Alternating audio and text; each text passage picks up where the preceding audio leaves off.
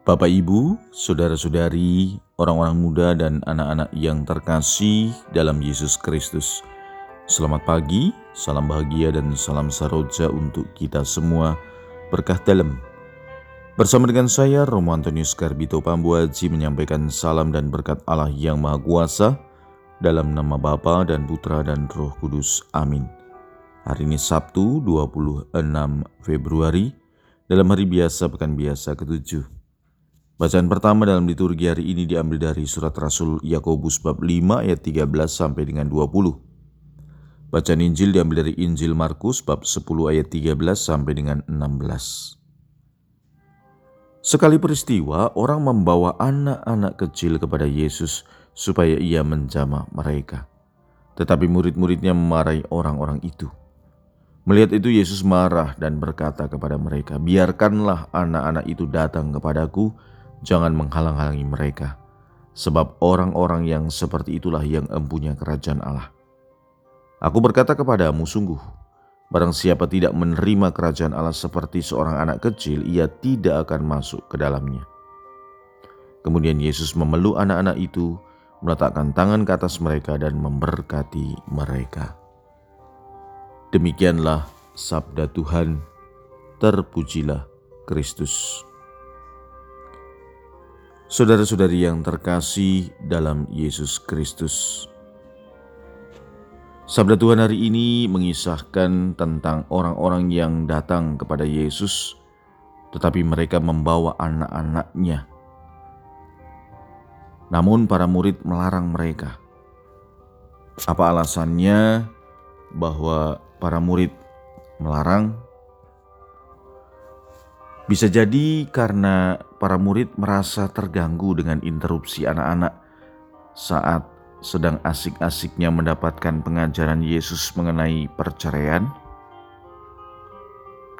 Akan tetapi, alasan mendasar para murid mungkin berkaitan dengan tradisi Yahudi, di mana orang Yahudi menganggap anak-anak memang tak ada harganya Anak-anak memang harus dikesampingkan dari hal-hal yang bersifat pengajaran. Anak-anak tidak layak menjadi anggota kerajaan Allah. Maka mereka pun tidak pantas untuk mengganggu Yesus.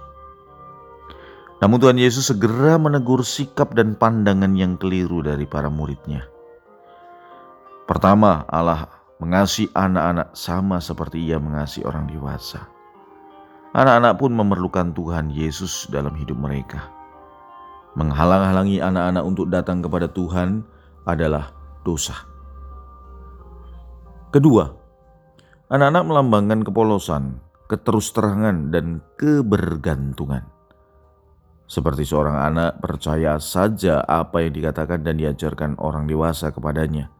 Demikian seharusnya iman orang dewasa kepada Allah seperti seorang anak yang spontan berseru kepada orang tuanya saat membutuhkan pertolongan atau meminta sesuatu.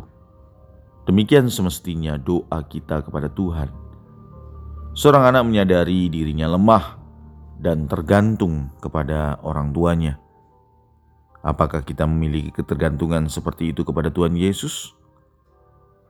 Tak heran kalau Yesus berkata, tanpa memiliki sikap seperti seorang anak kecil, tidak mungkin orang dewasa bisa masuk ke dalam kerajaan Allah.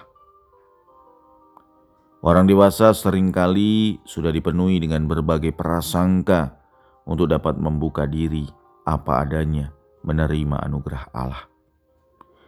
Marilah saudara-saudari kita tanggalkan semua keraguan ataupun kesombongan rohani kita dan mengenakan kerendahan hati serta ketulusan untuk menyambut Allah di dalam Kristus Yesus. Kalau perlu, mari kita belajar dari pribadi anak-anak yang ada di sekeliling kita. Perhatikan dan tiru kepolosan mereka dalam mempercayai Tuhan. Hati-hati kalau ada anak-anak yang tidak tulus, jangan-jangan mereka meniru kita yang dewasa. Marilah kita berdoa. Ya Tuhan, Sabdamu meneguhkan kami untuk terus belajar menjadi pribadi yang rendah hati dan setia. Berkat Allah yang Maha Kuasa, dalam nama Bapa dan Putra dan Roh Kudus. Amin.